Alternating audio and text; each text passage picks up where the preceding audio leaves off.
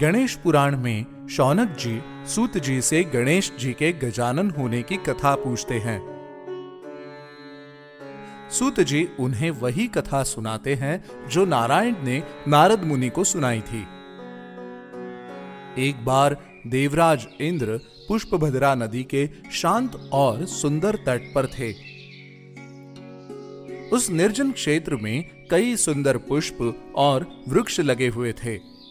अभी इंद्रदेव इस मनोहर क्षेत्र को देख ही रहे थे, तभी उन्हें घास पर लेटी हुई रंभा दिखाई दी। रंभा को देखते ही इंद्रदेव वासना से लिप्त हो गए और रंभा से उनकी नज़र नहीं हटी। रंभा को ऐसा भान हुआ कि कोई उसे देख रहा है। तो वो अपनी जगह से खड़ी हुई और उसका ध्यान इंद्रदेव की तरफ़ गया। रंभा भी इंद्रदेव की तरफ़ आकर्षित हुई और उनकी तरफ़ बढ़ने लगी।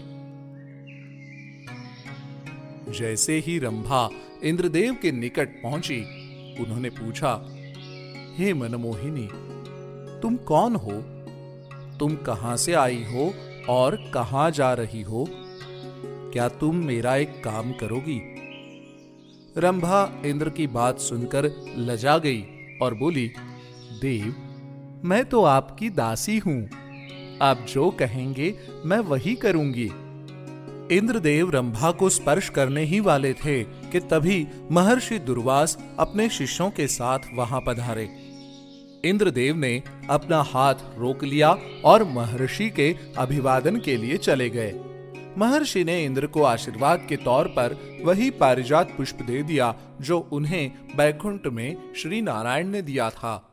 इंद्र को पुष्प देते हुए दुर्वास ऋषि ने कहा, हे देव, ये पुष्प तुम्हें प्रत्येक दुख से दूर रखेगा। जो भी इस पुष्प को अपने सिर पर धारण करता है, उसे संसार की समस्त खुशियाँ मिलती हैं, क्योंकि ये पुष्प स्वयं श्रीहरि का है।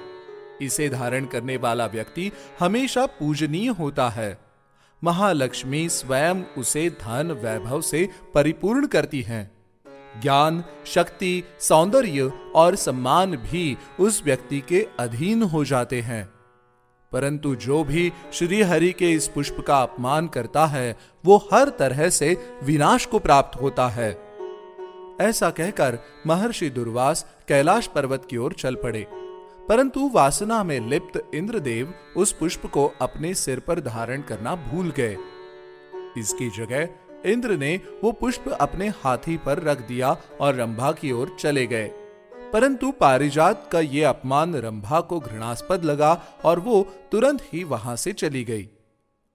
चूँकि इंद्र के वाहन हाथी पर पारिजात का अनमोल पुष्प रखा गया था इसलिए वो इतना शक्तिशाली हो गया कि जैसे ही इंद्र ने उस पर सवार होना चाहा, हाथी ने उन्हें दूर उछाल दिया।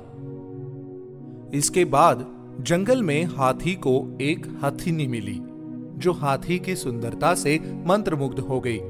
दोनों एक दूसरे के प्रेम में नदियों के पानी की तरह मिल गए और वो इस संगम को कभी भी विच्छिन्न नहीं करना चाहते थे। इसके बाद वो दोनों कई वर्षों तक उसी जंगल में निवास करते रहे। परंतु हाथी को अपनी शक्ति का घमंड होने लगा और वो अन्य जानवरों को क्षति पहुँचाने लगा। परंतु नारायण किसी भी पथभ्रष्ट को क्षमा नहीं करते हैं। तो जैसे ही हाथी का समय निकट आया, नारायण ने स्वयं ही उसका सिर काट दिया। यही सिर बाद में गणेश जी को लगाया गया। ऐसी मान्यता है कि जो भी इस कथा को पढ़ता या सुनता है, उसे सौभाग्य की प्राप्ति होती है और उसके सभी विघ्नों का नाश हो जाता है।